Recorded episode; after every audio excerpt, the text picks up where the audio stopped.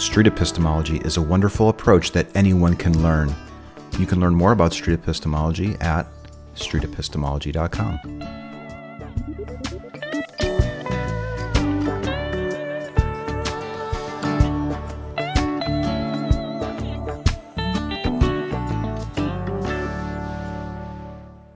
Venti SE.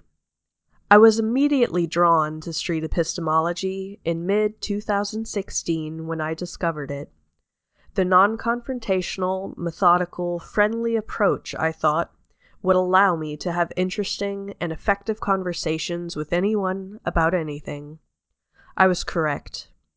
First using the method online in text chats, and later organically in conversations, and with a few Jehovah's Witnesses. I began desiring real SE interviews. Partially inspired by the free, intelligent conversation movement, I decided to set up regularly at my local coffee shop.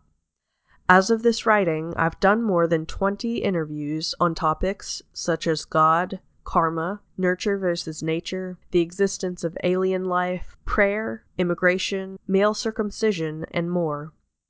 The purpose of this blog post is to teach the reader how to do SE successfully in a coffee shop. For many people, coffee shops are close by and accessible year round. Below, I've outlined what I've learned, which I hope will inspire many others to do Coffee Shop SE.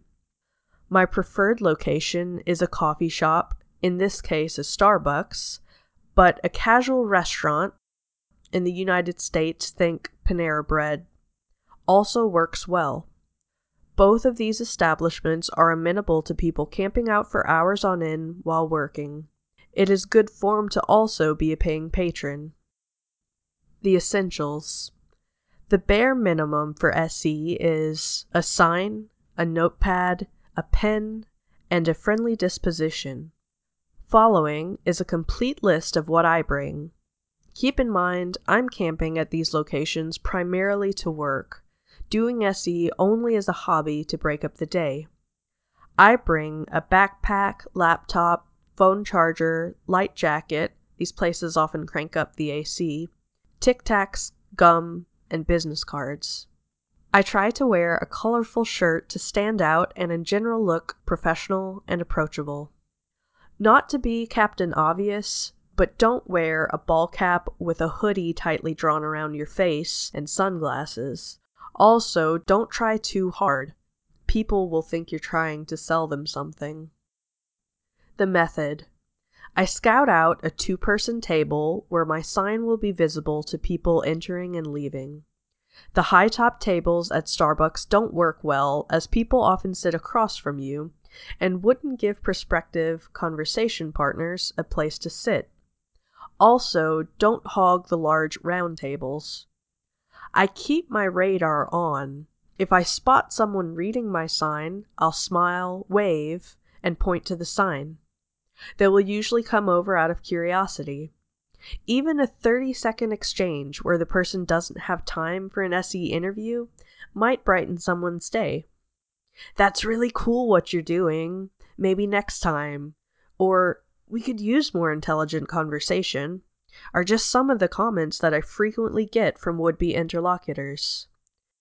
Bringing the backpack helps me keep a clean, clutter free table. My table has the sign and my laptop, that's all. I pull my notepad out when someone sits down and close the laptop.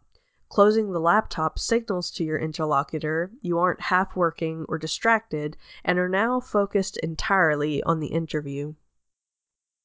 Details and FAQs.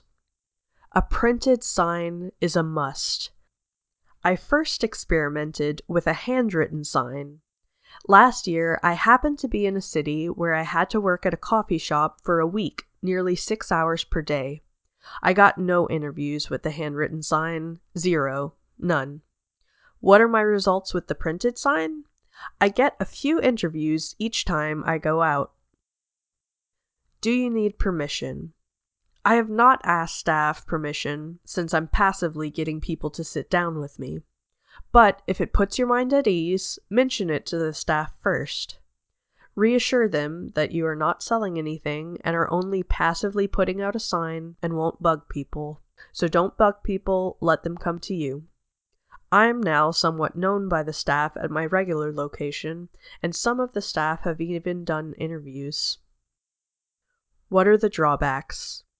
The major downside to Coffee Shop SE is it's a terrible location to record video or audio.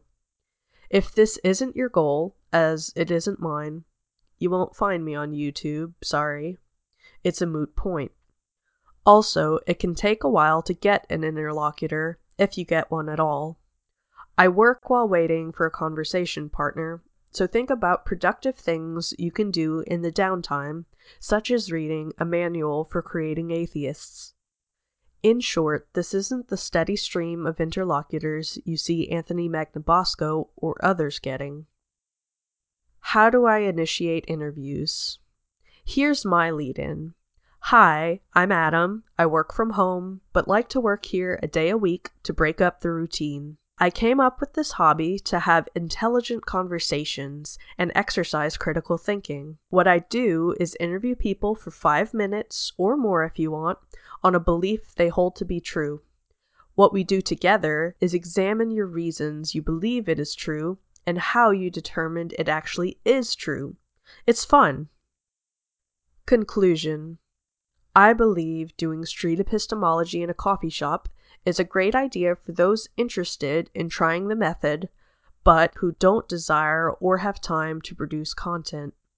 Coffee Shop SE offers a low barrier to entry insofar as it only requires a sign. You don't need a table, microphones, GoPros, editing software, etc. If you are one of the many people already spending significant amounts of times in coffee shops and casual restaurants, why not mix in a little SE with your venti? You'll be glad you did. Street epistemology is a technique by Dr. Peter Boghossian in his book A Manual for Creating Atheists and his Android and iOS app, Atheos.